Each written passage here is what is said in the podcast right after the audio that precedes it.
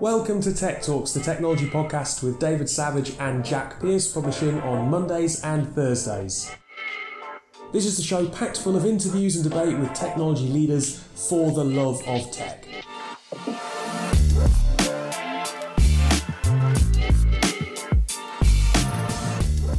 On today's podcast, we are talking to Jovi. She is a senior content or a senior threat content writer and malware threat analysis for Malwarebytes, based in Liverpool, but working for the company, which is a Californian company, but uh, global reach. And then later on in the show, we've got some tech news. We've got a special guest. We've got David Brear joining us. He's uh, from FinTech Insiders and 11FS, but uh, yeah, a bit of a podcast superhero. So good to have him join us talking about fintech, talking a little bit about Facebook and also Monzo and some of the things that he can see uh, developing in the fintech market. But before that, and that was a long intro. Hiya, Robin. Hi. How are you? I'm very well. You're going on holiday. I'm going on holiday. I go on holiday on Tuesday morning. No, that's a lie. Wednesday morning. What time? Um, my flight is at half seven in the morning. What time? Which airport? Uh, Gatwick. Good weather Wetherspoons. Yeah, I know. It's like two. But no, actually, you say that, but an airport is super expensive still. They No, no, no, but it's great because I, I don't, I don't believe that any holiday should start Hmm. without a trip to Wetherspoons. yeah. Duty free, Wetherspoons. I know, sod the duty free. Yeah, there's pints all round. Hol- Yeah. holiday is Oh, about is about. Breakfast with beer, breakfast with beer. doing stuff that you shouldn't do Mm. at Wetherspoons. But also, apparently, it's going to be hotter in England than what it is here, which is it sucks. I'm so annoyed. It's going to be hotter here. Hang on, yeah, yeah, yeah, yeah. Right, hang on. It's going to be very hot, but that doesn't mean that it might not be hot in Madeira, right? I mean, what's the Oh temperature? yeah, it's still going to it's to, it's to be average like I don't know 25, 26. Yeah, and you'll be in a beautiful place True. with the beach. Yeah. First holiday with Joss. It's shut up. Stop it. Yes, it is. Better than The Get Office. it. Better than The Office. yeah, better than the office. But I think the ideal holiday is you go on holiday and then it's raining in England and it's cold, and then you come back and then it's nice and warm. Yeah. But I, but I could just see this playing as it's going to be really hot while I'm away, and coming back and I, I can just imagine it raining and wind, windy. And that's, that's what's going to happen. Right, But- so hang on, hang on. Quick one. Um, I assume that you each have a piece of hold luggage. Oh, sorry, of cabin luggage. Assume so. Yeah, are you taking hold luggage as well? Have you paid extra? I mean, um, I think so. I don't. Because my experience, like Haley, Haley basically fills a suitcase with shoes No, every time that we go on holiday, most of which she never wears. Yeah, I'm. I'm not compared to most people. I'm not a massive overpacker. Yeah. like I'm. I'm always quite way under my baggage limit. I have no idea what we take on holiday. I get there and I'm just like, But, oh, but so I this is what do we pack like a million outfits that I Right. probably don't wear because you never know. You're going to need to change three times in a day. you might. Really? I'm only joking, though. Okay. But, but yeah, I think um, it's always good to have more clothes and not enough, right? Speaking of Joss, by the way, Yeah. uh, Joss is also running the Jungfrau Marathon with me. I'm beginning to get a bit terrified oh, that's about in that. September. September the 7th. I'm beginning to get scared. How's the training going? Yeah, it's going, but it, it, it's. I uh, so I, I did a video which we posted on the Tech Talks Twitter feed and Instagram recently, where I stood outside the Shard looking up at the Shard, and when you stood at the bottom of the Shard looking up at it, yeah, it's high, but you're still like, meh, whatever. It's a building. I can run up that. I can run up six of those. Of course, I can. Six of those. Six- six and a half Six. of those. Oh my god. But then I, I hosted an event halfway up the shard. Oh, and when you're halfway up the shard looking back down at the ground, and you go, this is effectively one twelfth of what I've got to climb in a very short period of time, then you go, oh. Oh. Did you, try, you, you you should have taken the stairs up to that route and you would have gotten a better feel of exactly what it's going to be like. Well, no, because it's, it's not going to be like climbing stairs. Well, is it quite steep? Like a Yes, steep yes. run? Yes. So it can be just as hard as probably climbing stairs. I mean, Josh done some training yesterday for it. I think he's doing quite a lot of treadmill work, but it's just we have it quite high. Incline. Yeah, yeah, yeah, and he's finding it quite hard. Is he hating life? He's hating life when he's on it. He's finding it really difficult. But I think every every time we do that, it make it a tiny bit easier on the day. But I think it's quite hard to train for stuff like that. Hmm. Mountain running, like that. How often? Like what kind of? Where can you go? Where have you been going? Well, I haven't. I've, I've just been doing. I've just been doing lots of like burpees and squats. Lots of gonna help your legs. burpees and yeah, it's squat. Of course they are. Oh, it's right. I was thinking Burpees, lunges and crunches. squats. Oh, sorry. Yeah. It's the no, same it's as squats. Yeah, yeah, squats. yeah, yeah. Squats. That's a good start. Here's, here's a tenuous link into today's interview. Uh, Jovi, when talking about getting into security, just try it. Don't give in to your doubts. If you want to climb up a mountain, try it. Don't give up your. Don't Yeah, I like doubts. that. I like that. I think it's always worth trying these things, isn't it? Because I think even though you're going to probably Climbing a mountain, being a threat, malware analyst, yeah. same Oh. level of risk. Well, actually, no. I mean, this might actually kill me. But um, Yeah, it actually could. Don't, don't say that's quite so bad. There wasn't even any hint of irony there. Oh god. No. Right. Anyway, uh, on to today's interview. Um, yes, as I said, Jovi works for Malwarebytes. Uh, it's an interesting interview. It covers lots of stuff around education, um, remote working, data privacy, and also getting into the security industry. Uh, stick with us afterwards. We will have some thoughts on this interview, and then later on the show, as I said, David Brear from FinTech Insiders is going to be joining me for some technology news. So today we're chatting to Jovi. Uh, Jovi, you work for Malwarebytes, um, a, and, and you're a malware intelligence analyst. Is that correct? Yes, and I'm also a senior threat content writer for the Malware, La- Malwarebytes Labs blog. And, and Malwarebytes is a Californian business, Yes, it is. but you are based in Liverpool. I am. a little bit different. I mean, both West Coast, but slightly different coasts. mm-hmm. Uh, how come? How come you're in Liverpool and, and, and not out in California? If you don't mind me asking. Oh, um, Malwarebytes is one of those companies that actually welcome um, remote um, remote workers. Mhm. Most of most of uh, the members in my team are work remotely. Some of them work in the Netherlands. Um, some of them work in um, they're in the Eastern time zone as well. So it's it's it's great. Uh, y- we use a tool to communicate, and we're normally around during the um, the times when the the U.S. people are around.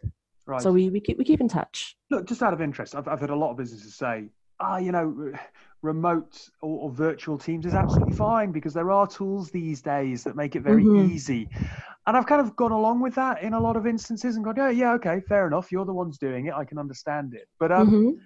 I'm assuming there has to be a little bit more. I mean, do you, do you have get-togethers just to help cement that that connection at some point, or, or honestly, can it all be done via tools?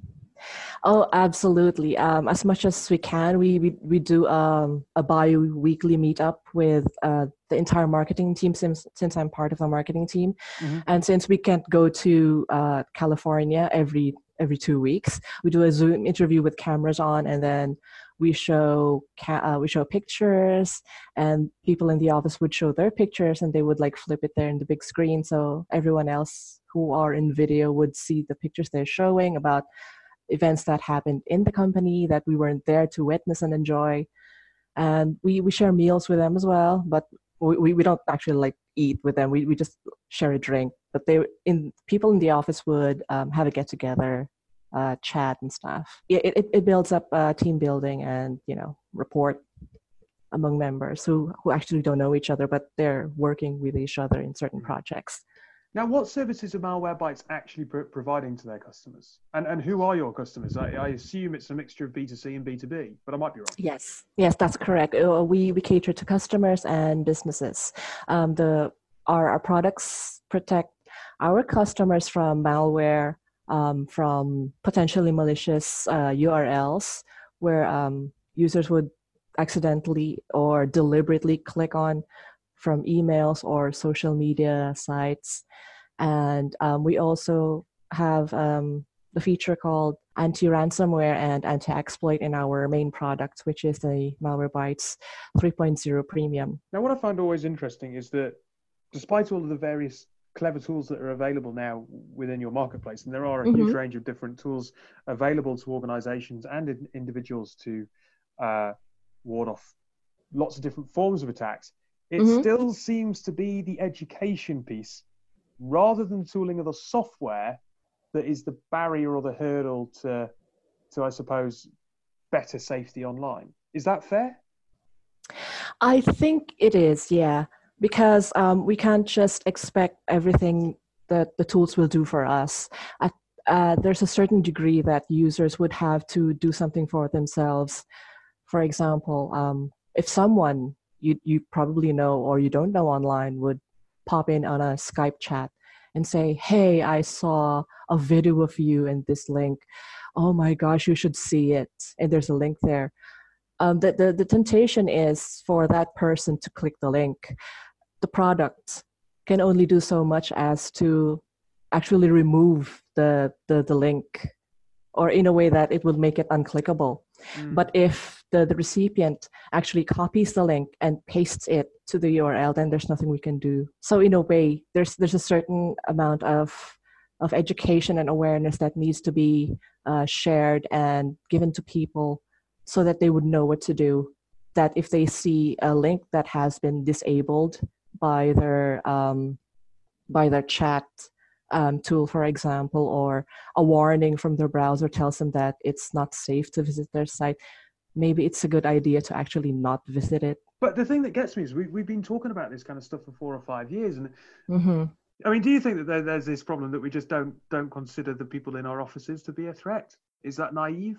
The, the smallest problem I can think of is that whether they are a danger or not, someone can still pull a prank on you because right. they, they actually do that um, in, in, in my previous work, um, especially when they implemented this always lock your desktop or laptop thing in the office, and someone would like um, unthinkingly uh, step out of their laptops or work machines. Those seated around them would actually pull a prank on them, um, lock whatever it is, or like send an email to whoever. And then once this person comes back, he doesn't know that someone has been um, fiddling with their laptop and they already. In some instances, it can, I suppose, escalate accidentally. And yeah, yeah, yeah. I don't, you know, those pranks do happen. I, I have had them played on me, but there we go. Uh, I, I once had my my Facebook profile picture changed to a sonogram, mm. which uh, was probably probably one of the cleverer ones. But it, uh, yeah, anyway, that personal embarrassment. I should really learn from that. Uh, anyway, yeah, yeah. um, what what practical steps um, then can people take to to protect themselves on a serious front? You know, if if you're talking about people in business, people are businesses weakest link still. What are the practical steps that you advise that people can take to to, to be more sensible and careful? I think businesses should um, take should actually conduct trainings for their employees and not just those who are public facing like technical support they should um, do training consistently to everyone including the executives um, i found that in in uh, a recent study that executives are being targeted by a certain kind of phish called a business email compromise. And uh, what they do is they target the uh, the, the the cyber criminals send email to whoever is the exec of the company. And of course the exec who hasn't undergone any training would fall for these scams and send money to whoever is asking them money um, even even the savvy ones i think there, there has been recent reports that a, a latvian man was able to get money out of facebook and google because he pretended to be a third party that is like doing business with both companies they they eventually caught him, but um, it it could have been prevented. So education is one, and two is um, it wouldn't hurt to actually do a phishing test in your company. Like um, you you do it unannounced. You you hire a third party to do a phishing test simulation for you and your employees, wherein um, they would send an email which is actually a phishing email that is quite believable. And then they would send it to everyone and they would record who would click the link. From there, they're going to why, why a lot of people have clicked the links or why less people have clicked the links, what worked, what didn't work, and then they adjust from there. I think that that's very effective. I've had I've I've undergone certain kind of phishing simulations um, in my previous and my current companies, and and it really worked. and look, you've also recently uh, launched a report, Malwarebytes. That is when I when I, when I mean they yes, into yes. into UK specific stats around data privacy. Um, and it outlines consumer trust against social media platforms, search engines, and generational differences, which Mhm, would be quite interesting. Because I, I, I, on the podcast, we often talk about uh, Gen Y, baby boomers, Gen Z, millennials, and, and sometimes we go, oh, there are significant differences, and sometimes we go, ah, it's a whole load of rubbish. There is, you know, it's just product of environment, and, and we're overstating this. What, Mhm. did, what did the report find? I'd just be interested to, to kind of know what your what your conclusions were. Um, so just just to be clear, we actually had a a worldwide survey wherein we we got the general um, feel of what uh, our respondents feel about privacy. Mhm. Um, what how how do they rate the social media and search engines based on their trust? Um, what are the cybersecurity best practices they do and what they don't do? How confident are they in sharing personal um, data online and all that?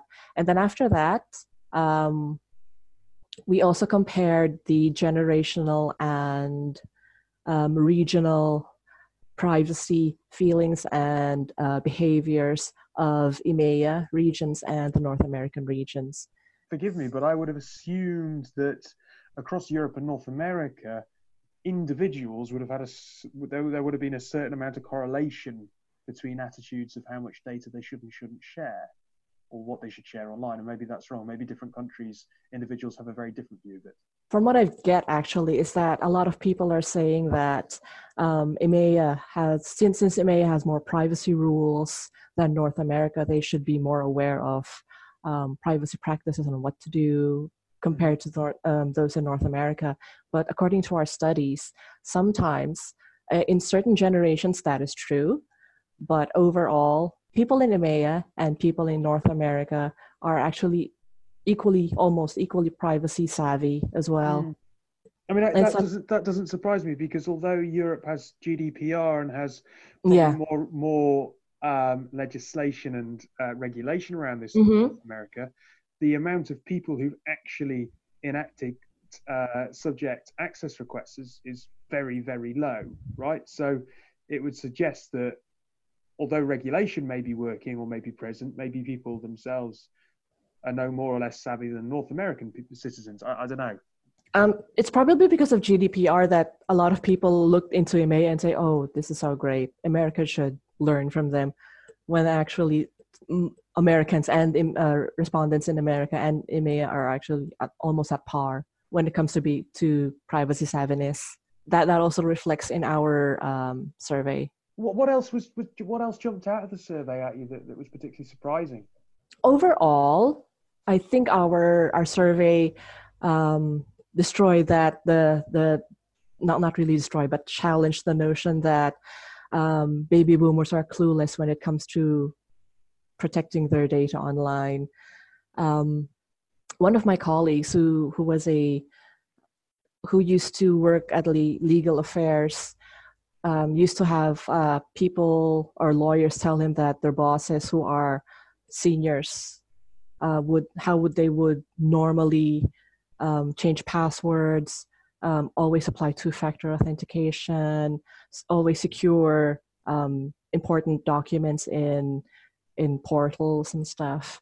I mean they're they're doing this more than um, what gen xers millennials and uh, centennials are doing and another thing is um, millennials do actually care about their privacy um, that that's another um, notion that uh, our report challenged. When we say millennials, do we include Gen Z in that out of interest? Or Um, no, Gen Z's um, in our survey is um, they they're called the centennials. They're um, Right. 17 years old and younger.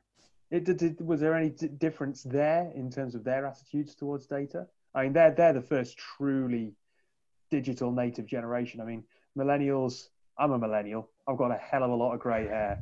And phones, when I was a teenager, weren't particularly uh, advanced. So I'm always kind of like, Mhm. millennials are kind of on the cusp. I, I get that a lot of millennials are digital natives, but centennials or Gen Zs are slightly different proposition, right?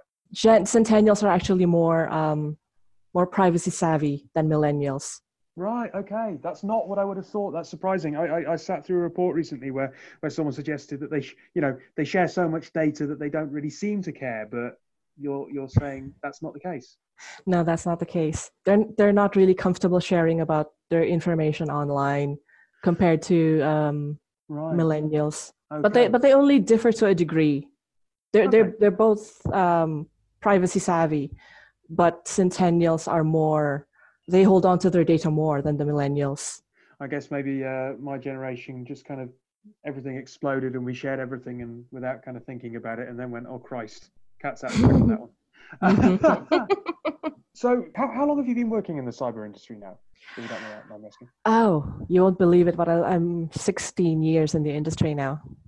It's it's an industry where I, I regularly talk to, to to security experts and they go, you know we've still got a we've still got a terrible skill shortage. If you look at the stats, it's something like six hundred thousand jobs apparently in the US Mhm. are left unfulfilled. So there's a demand for people to come and work in the space. Uh, yet there seems to be a bit of an issue of getting people in, into the industry through the door. So what Yeah. what would your tips be with 16 years worth of experience to people who are interested in getting into into security? How they would go about it? Whenever I'm asked this question, I would always say, just just try it. I I know you're interested, and I know they feel that they they're not up to it, but just try it. Um, if you need, if you feel that they need to undergo training, go take that training, and then try it. If you're going to give in to your doubts, it, you're you might not go anywhere, and you might not feel fulfilled whenever you if you take the other route. Just having a look, I, I was trying to kind of have a look at your education. Um, Mm-hmm. you, you did a you did a bachelor of science in information technology. Um, Yes. Are there any other kind of courses, maybe if someone hasn't done technology at university, that you'd say, look, you're still totally kind of got high potential to do well in this industry? Oh, definitely. As long as you're passionate about um, information security, as long as you're willing and open to learn more, because it's if, even when I'm in he, in the industry, I still need to continuously learn. Else, um, I would be left behind. And how do you go about that learning process? What what kind of sources do you look for for information? Um, I, I I look for trainings actually, and I I constantly read about stuff. Reading Yeah. reading is good, and um, whenever there's like free free webinars out there, which there are a lot, Yeah. take it, and they might say something that would interest you. So you, you can you can go with that as well Okay. and um, if you if you want to be if you want to code um, you, you can buy books and do trainings for that as well share what you know with your friends and family So look, you- you're over in Liverpool. You're working in this this remote team. But what's next for Malwarebytes in terms of what you your team are doing and the overall strategy for the company over, over the course of the rest of the year? right now our team is focusing on pushing out more content monthly which mm-hmm. focuses on malware and other interesting technologies that would touch on cybersecurity like ai and perhaps in the near future we'll we'll focus on we'll, we'll focus more on privacy as well and um, I'm, I'm happy to to learn that um, our execs are actually going going to the hands-on route when it comes to teaching children and uh, kids about cybersecurity by going to schools. And i've already uh, i've been already asked to to participate in that to, to a degree. And i and i said yes. Um, so i'm excited to to do that at some point in the future. In terms of that content, uh, if anyone's interested in, in getting their their eyes or ears on it, where where might they find it? um, they may find our blog at blog.malwarebytes.com blog.malwarebytes.com. Yeah. Yep. Yep. Cool. Perfect. Well, look, it's been a pleasure to speak to you. Thank you very much for taking some time out uh, uh, from your day to, to, to chat to us, and um, good luck for the rest of the year. thank you so much for your time as well and good luck to you Right. Right. What stood out to you to put you on the spot? I I find the education piece quite interesting Yeah. Hmm. because I, I agree with it, and you might disagree with me here though. I Go think on. a lot of it is down to common sense.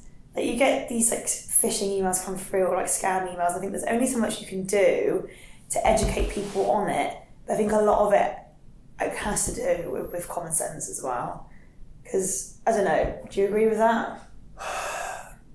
By common sense, do you mean if you get a link, don't just click on it? Yeah, like I think you can, or, or be suspicious about it. Because I think there are some like phishing scams that are a lot more smarter than others in, in their approach. Sometimes I'll get an email come through, potentially from Apple or I don't know O2, and it looks it looks super real. But I think you have to be aware, okay, what they're asking for, and actually think twice about it.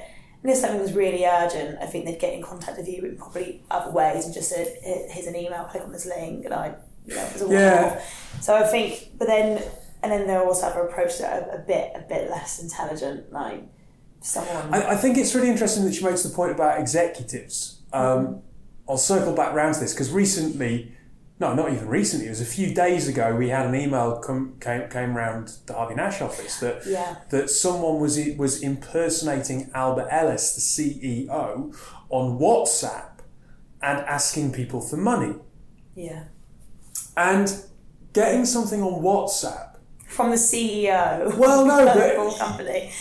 I, could imagine if you send that out to like 8,000 people and it's your CEO and you get a message from your CEO and he's asking for some help, would people be naive enough to go, oh, it's the CEO and not question it? I would hope that they would, but Would you?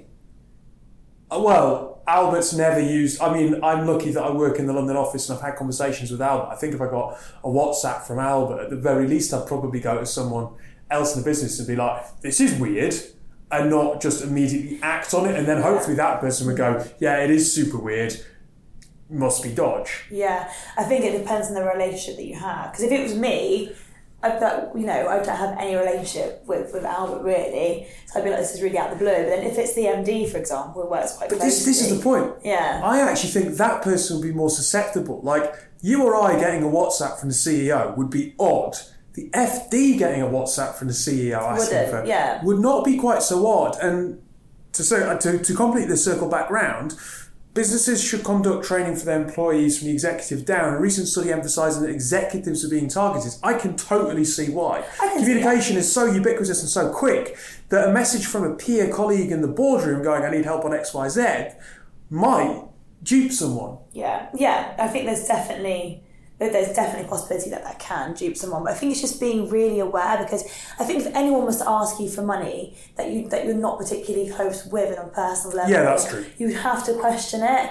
Like if, if I got that particular message, or even from let's say like someone a bit close to me, like like my direct manager, I would ask, and, and, and he was in the office, let's say, I would ask someone about it. Like, It'd also be slightly inappropriate. yeah, it'd be so inappropriate. But then so does a CEO texting someone uh. about, you know, like a financial matter. you'd just be a bit, like, that's why I think a lot of it's with common sense. I wouldn't just be like, okay, here you go, have my money. But I think a lot of people think they, they think of modern cybercrime and they think because of the technology involved, they think of it, of it being super sophisticated and targeted, and sometimes, actually, for the, for the most part, it's highly opportunistic. yeah, Um, just taking advantage of that title, really, isn't it? That whole, you know, I, I also um, really liked the points that uh, lots of these incidences are caused by people pulling pranks. Uh, you know, yeah, that's a big one, isn't It's it? It's not always malicious, No, but it no. could lead to a really bad situation. Um, and you've got to be aware that offices are full of people, and people, even when they're well meaning, can be really bloody stupid. Yeah, yeah. Happens all the time, though, doesn't it? Like Have you have you been pranked at work? Oh, all the time. Like Yeah. not like not someone being on my emails, but someone emailing me from someone else's. Like, hey, do you want to go for a drink? And it's really like not them, and it's like okay, but you get this constantly from like everyone. But people do it to each other. Constantly. Yeah, I think you'd be surprised how often not. But I think it's more. Right. I don't know if I'm being a bit like if I'm being a bit generalist saying this, but I think it's more boys that tend to that to each other than what it is girls. Like I don't know, like especially we're here anyway. But you could easily see how that could lead to an HR issue or something like Oh that. Oh yeah, if you want to take it further, then you probably could. Like, Oh no, but even if it was if it was misconstrued and then it escalated. yeah, and- for sure. yeah. That's why it's so. Um, that's why it's tricky. and You have to be really careful about it. But I guess Yeah. as well, I guess you wouldn't be doing it. Uh, Well, like targeting someone, like I wouldn't go to someone's random computer and send a joke email. You'd be doing it to a friend that you know, and probably targeting someone else that you know. Like if you were to go on someone's computer, then turn a message to the CEO, then you're probably asking for trouble. But if you Yeah, send yeah, it to your colleague, then it'd be a bit more, I don't know, understandable. Well, I understand that's the wrong word, but you know what I mean. A bit more like light-hearted. Hopefully. I um I really liked her um, example she gave about that Latvian man stealing money Yeah, from. and, and the fact that it was Facebook and Google that fell for it, right? So I have a story actually. So I, I saw this years ago, and then I thought after hearing that, I just wanted to double check that this story was true. Um, but I watched this program ages ago about um, internet hackers in across the world and what their stories were. Some of them were really light-hearted, some of them a bit more malicious. And there was um, this guy who hacked into Selena Gomez's Facebook, right. um, but by That- simply that, that mustn't have been okay. Go on. but like he got onto her Facebook and then was able to get access to her emails and stuff like via there. But he, he wasn't didn't do it in some really intellectual savvy way. He just emailed Facebook, pretended to be Selena Gomez's stepdad, and said she can't get into her Facebook and please have her password. And they sent it to him. They just gave it to him. How long ago was this? Um, 2012. right. Okay. You'd hope now that you know because. But still, like you think you'd have to go through a bit more of a process to get stuff. I could do that. Yeah. Anyone can do that. Because do you get those emails every like maybe once a year? I get an email going someone has tried to access your account from like Yeah. Ukraine, Yeah. and you're like, well, that certainly wasn't me. I, although I, I did nearly kind of accidentally lock down my account because I'd I'd given all of my I have given all my login details to a consultancy mm. for basically to do some audience analytics Mm. What for for, the podcast. face, for Facebook? Yeah, yeah, because because um, Tech Talks Facebook is tied to my personal Facebook. Mm. So I got an email through going, someone has tried to access your account from West Kensington. It's like, I was like, oh no, it's probably the consultancy. I hope it's the consultancy because because I didn't I didn't alert them. If it's not them, then oh dear. But this guy got 12 months in prison Wow. at the end of that. Well, so yeah. it's taken quite seriously. Well, yeah, it should be. Yeah. It absolutely should be because Yeah. it's identity theft, it's fraud, it's yeah. Um, Yeah. What do you make of this point that? Um, I, I, well, first of all, if Jack was on the show, he'd be devastated to hear that they, that, that baby boomers aren't as clueless as he might make out because he hates baby boomers. Yeah, I was quite surprised by that. Actually. It kind of makes sense because they're dealing with highly sensitive commercial information, so two factor, two two factor authentication, etc. That makes sense. Yeah. Um, I was also less surprised that Gen Z are not as comfortable sharing data online as millennials. I, that kind of makes sense to me Why? because I was at university when Facebook hit the UK, uh, and it was originally targeted at university students, obviously. And we all just got on it, and we we'd never seen anything like it before.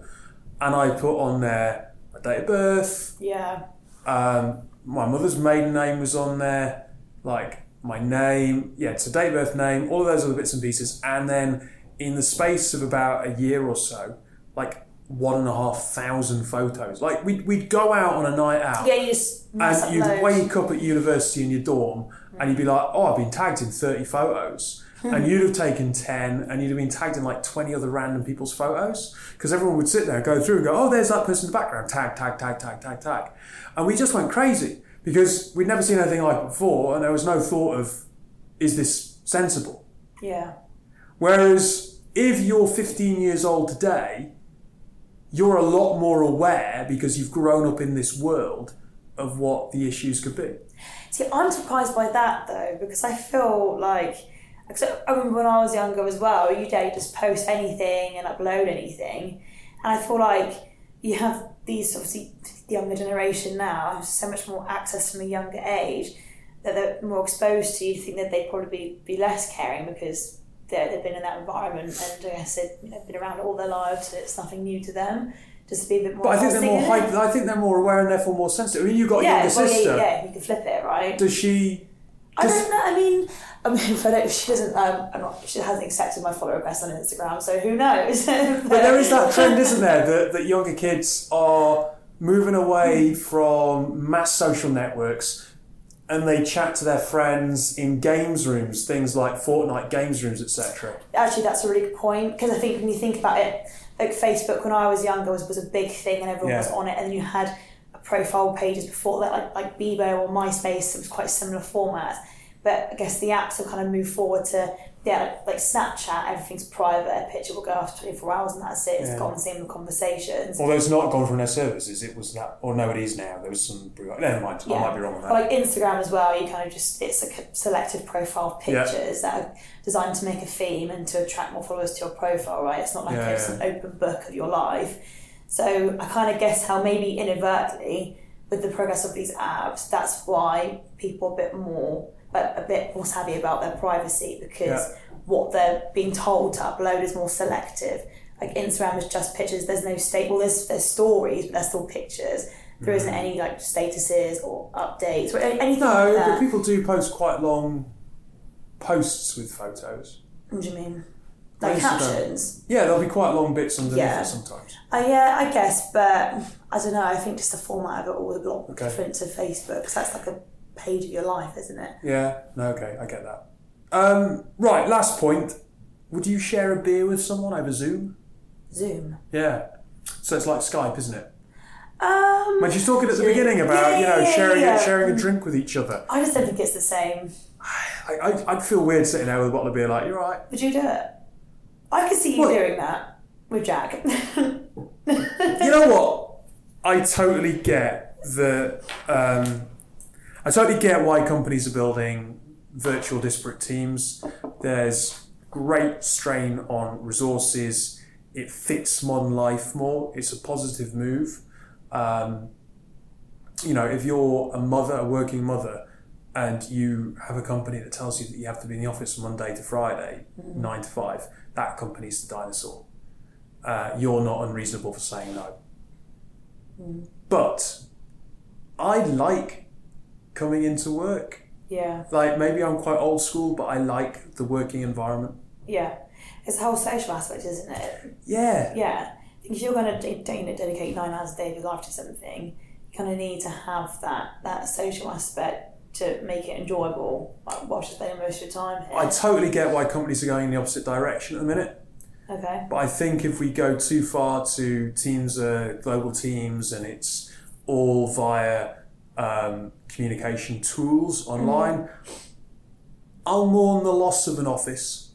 I, I don't think companies should move away. I, I think that there are elements of so called corporate culture that actually we should cherish a little bit. Hundred percent. I think it's where the majority lies really, because I think there are some people that actually prefer kind of that whole remoteness a lot better, and just like as social beings prefer that way. Then some people, I don't mean like me or you, But would- humans are social. Yeah. Yeah, But I mean, but some people like I think it depends on obviously the, the business or the work you're doing and who you are as a person as to what you prefer. Yeah. So it's just a it's, it's a balance. I hope it doesn't move that way because you're right. Like you like that human interaction. You're going for a beer after work on, a- on a Friday or whatever. Do you know what I mean? So Yeah. I think it's so dependent on like Especially like, and I know this is quite specific, but when you move to a new place, that network of people around you can be absolutely vital. yeah yeah. guess And I don't think that's a young person thing when they've just graduated. I think that can be mid-career. Maybe you, maybe you move cities. You know, you need you need a network around you at times. Yeah, it's difficult. I think, like, especially in that scenario, like you need these things to help you ease into a routine and an, an environment. Yeah. You know, I think having that, like when I first started here, I think it was so important that people were around you, inviting you for lunch, showing you around the area, so then you just feel a lot more comfortable, a lot quicker. Yeah. And actually, it helps you like the company a lot more as well because you have that that kind of friendship piece that goes along with it. Right. I think that'll take us into our advert break. Robin, Nice. thank you for joining us for these parts of the show. Afterwards, David Brear is going to be on the show, as I said, from FinTech Insiders, so stick with us for that. Uh, but yeah, here's our break. It's nearly the summer holidays, but school isn't quite out because General Assembly, a pioneer in education and career transformation, specialising in today's most in demand skills, have an offer for you. So, GA offer a wide range of programs in web development, data science, user experience design, digital marketing, product management, and lots more. And for you, for our listeners, they've got an offer of 25% off their classes and workshops by applying the code TechTalks25 at the checkout. There are some terms and conditions. They asked me to rank them. Frankly, that's not going to happen. But I can tell you that the code is valid until August the 31st and it's not applicable to GA's full time, part time, or online circuit courses. Once the code's applied, workshop tickets are non transferable. The discount code cannot be retroactively applied to workshop tickets already purchased or used in conjunction with other discount codes. One thing, as a former technology recruiter, I can tell you that there's a real shortage of some of these skills in the market. So, with all this beautiful weather that we're having, I reckon there are far worse uses of your time than getting down there and doing a bit of continuous learning. Welcome back to Tech Talks. Uh, and on today's tech news section, actually, this is a little bit different. Um, we're joined by David Brear uh, from 11FS and FinTech Insider, FinTech rather Insiders. Indeed, yeah. Thanks for having me on. How are you today? I'm good. I mean, I've uh, broken out the shorts now because it's getting warmer and warmer. So I'm. Uh, I'm Although with a hoodie, happy. which is an interesting choice given it is very humid. I mean, I balanced it out, right? You can't go all out summer just yet, but uh, give it a couple of weeks. I don't know. It's 26 degrees outside, isn't it? And Well, it's, it's 20 to 6 degrees, but also I, I nearly drowned last night walking home. So, like, London weather, right? yeah, my hay fever's gone crazy last couple of days. It's uh, no fun at all. Anyway, never mind. Um, look, we've had Sophie Thien on the show when she was with 11FS. I know she's just recently left, but hopefully, if people have listened to the show regularly, they'll know who you guys are. But just in case, and we have picked up listeners since that episode, thank thank God. Um, who are who are 11FS? What do you do? Um, so 11FS, we're a, we're a challenger consultancy. Uh, we're really sort of brought about a group of people who think that digital really is at a, a crossroads for what it really means for financial services. Uh, and because of that, actually, in terms of the ways that we think, then actually we act in a very different way. Um, so for us, whether it's building a brand new greenfield organization or whether it's a, a sh- new strategy that needs to be put in place, then fundamentally the, the real uh, paradox of what digital is is changing the way in which people should approach those things, um, and that's what we really set out to do. So, a really broad kind of question, but we've just had London Tech Week recently. I'd imagine that you were speaking at events and kind of here, there, and everywhere. What themes did you start to see emerge relating to the fintech sector that you think might kind of set the direction of travel for the next six months to a year? I mean, I always kind of um, try and stand back as much as possible from the individual sort of buzzwordiness of, of you know AI this or blockchain that. Um, but it really seems that we're sort of moving into a, a period of actually people doing things with these things rather than just making announcements of their intentions. So whether it's on the DLT side of things, whether it's the AI side of things, I mean, whether it's just even big organizations really getting their you know processes together and actually being able to deliver things it feels like we're kind of moving beyond just the hype uh, really into you know an execution period which I, i'm massively in favor of. You know the amount of over the last five years really the amount of pr that we've seen coming out about investments in this or you know proposals to do that. But you know it really feels like we've gone beyond the um, you know the the sort of hyperbole and moving into delivery which is which is good from from my perspective. But out of interest, and I know it's been spoken about a lot, but Facebook's move with, with Libra, you mentioned on FinTech Insiders that this was possibly going to be another reason to open Facebook other than receiving messages from your mum. um, you're working with some of the incumbents in the space. Do they see this as a, as, as a threat or just as a novelty that, you know, how do they actually feel about Facebook moving into the finance space in quite this way? Um, I think um, if it was purely Facebook doing something on their own, I think people would be like, okay, great, this is them trying to try and find some real reason why people are going to open Messenger, why people are going to engage with Facebook. But the fact that they've actually got so many other big organizations in, uh, you know, Yeah. almost a, a real consortium now to actually sort of make these things happen. It's all about partnerships at this stage in terms of where they're at. But, you know, if you believe people like Mark Carney's taking this very seriously uh, and not very seriously like uh, we need to regulate this out of existence but actually this is something that they really need to engage with to drive forwards then I mean, I feel like if anybody can make this type of thing happen, then one of the biggest connected companies on the planet is probably a good place to start.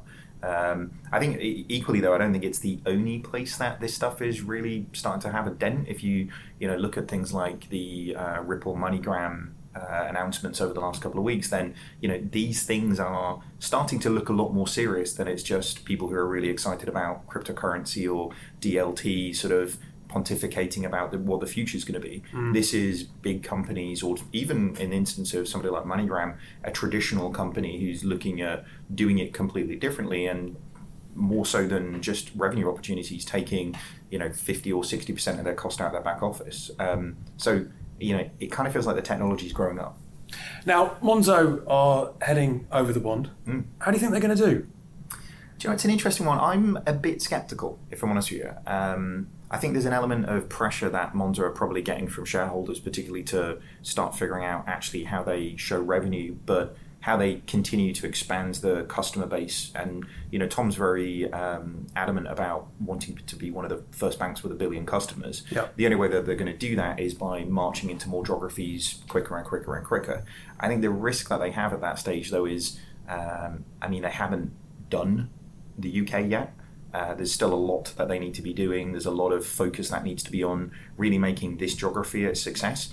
Uh, and I do worry a little bit that actually these things come down to the talent that they have within the individuals that are Mm. going to be going overseas to actually make these things happen. So, I mean, on a few instances, I'm a little bit worried about Monzo at the moment, if I'm honest with you. But I kind of feel like this one particularly, there's almost a uh, don't try to run before you're walking. Uh, And the fact that they're not really making profit yet in the UK makes me feel a bit com- uncomfortable that actually they're taking on too much and not really focusing down. Now, something that I read recently that I thought was fascinating, or a fascinating perspective on fintech, was that it was a prime example of how technology can be used to address the imbalances in society. And someone played up the fact that you know we should stop looking at it as uh, it, it being the crown in the, uh, sorry, the jewel in the crown of, of technology, but rather this really transformative piece of our economy. Look, this show talks about technology across all sorts of different sectors. What do you think um, someone in, say, medtech could take from fintech? What are the lessons that have been done well over the last couple of years that could be translated across to other sectors to make them as successful? I think the uh, you know within fintech, I think the the main lesson to sort of learn is is that actually the the niches is is actually a really sort of fruitful place if you're looking at going into mar- from a market entry perspective. Um, I think usually big organizations spend so much of the time looking at um, middle market. You know, where is the mass at? Yeah. Um, and actually being in a situation where we're seeing many fintech players coming in and are really looking at small niches that actually big organizations haven't been able to make profitable, uh, whether it's um, the uh, underbanked or the, the financial inclusion space, or whether it's the even the very top end of the space in terms of the, the wealth management side of things, then you know there are real opportunities in all of these different slices. Um, I think just because one organization at scale is doing so many things, it doesn't necessarily mean that startups should start there. Um, and it seems to me, I think the tables are very much turned. If you look in the, the fintech space, almost the uh, people coming into this space are now emulating more, or rather, the big organizations are now trying to emulate the small organizations more than the small organizations imitating the large organizations, which is the best way round. Because that's when you start getting into a space where the paradigm of what financial services are actually being delivered is fundamentally being changed by kind of people who are rethinking some of these things, whether it's the silos of the internal organizations for, I mean, no good reason as far as we can understand, or whether it's the actual things that are being delivered out to consumers at the end of it.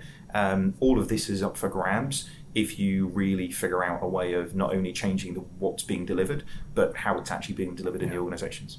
Now, look, when you mentioned on Twitter that you wanted to come on a few different podcasts, that was the thing that kind of piqued my interest because I will often eulogize about the benefits of having a podcast.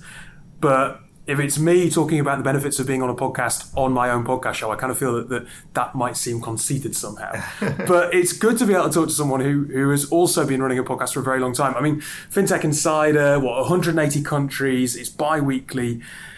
You say episode 333. Your website says it's 506. I'm guessing there's additional episodes, or maybe that includes some of the stuff online. Or Yeah, I mean, we, we got all crazy with the, the numbers at some point, I think. But either yeah, way, it's been around a while. It has, yeah, ne- nearly um, just over three years now in terms of what we're doing. What was the genesis of that? Why why did you start a podcast? I mean, we, we started FinTech Insider and, and actually the sort of subsequent ones as well, just really because we're in a situation where we're having really interesting conversations with people.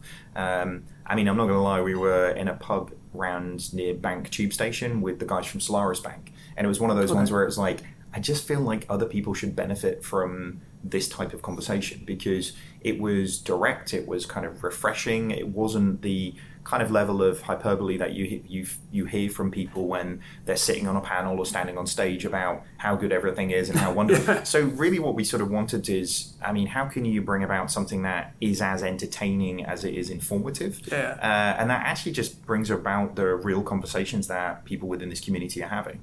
Um, so for us, it was a, a great way of, you know, we're quite lucky to be able to chat to really interesting people. And I think London is the center point for this thing globally when it comes to, to fintech. So being in a situation where we could kind of amplify what's happening in London and also, I mean, just a good excuse to hang out and, and have a drink every week seems like a good thing to me. Absolutely. I wouldn't argue with that piece. I mean, look, as someone who hosts a podcast, then, are there any podcasts that you listen to where you take inspiration from their styles, their features, or is it actually kind of very much grounded in the in the world of the reality around you? I guess. I mean, I really like Masters of Scale. Like, Yeah. I, um, I'm ne- never sure about. I mean, it's a bit too American for me on the production side of things. Sorry, um, but uh, in, in terms of the uh, the the capability that they bring forward and the types of guests that they kind of bring over as well. So I, I also kind of find there's like insightful things there. I mean, you know, post him being on the show, uh, list a lot of Gary Vaynerchuk, which I Yeah. always kind of find him quite a uh, kind of a. Uh, I mean, if I can't get coffee, he's a great substitute for that instead. People seem to have very strong reactions to him.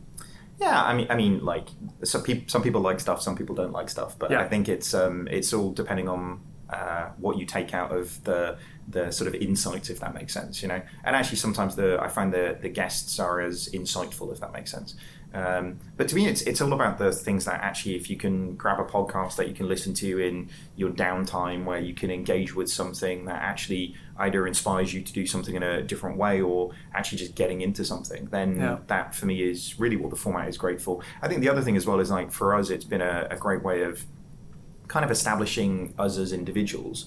Um, really, you know, when you're establishing a company in the way that we've been doing with 11FS, then there's literally no way we could have competed from a marketing spend perspective with the people we compete with. You know, like the McKinseys and the Bains and the Accentures have Yeah, got way more humans, way more marketing potential.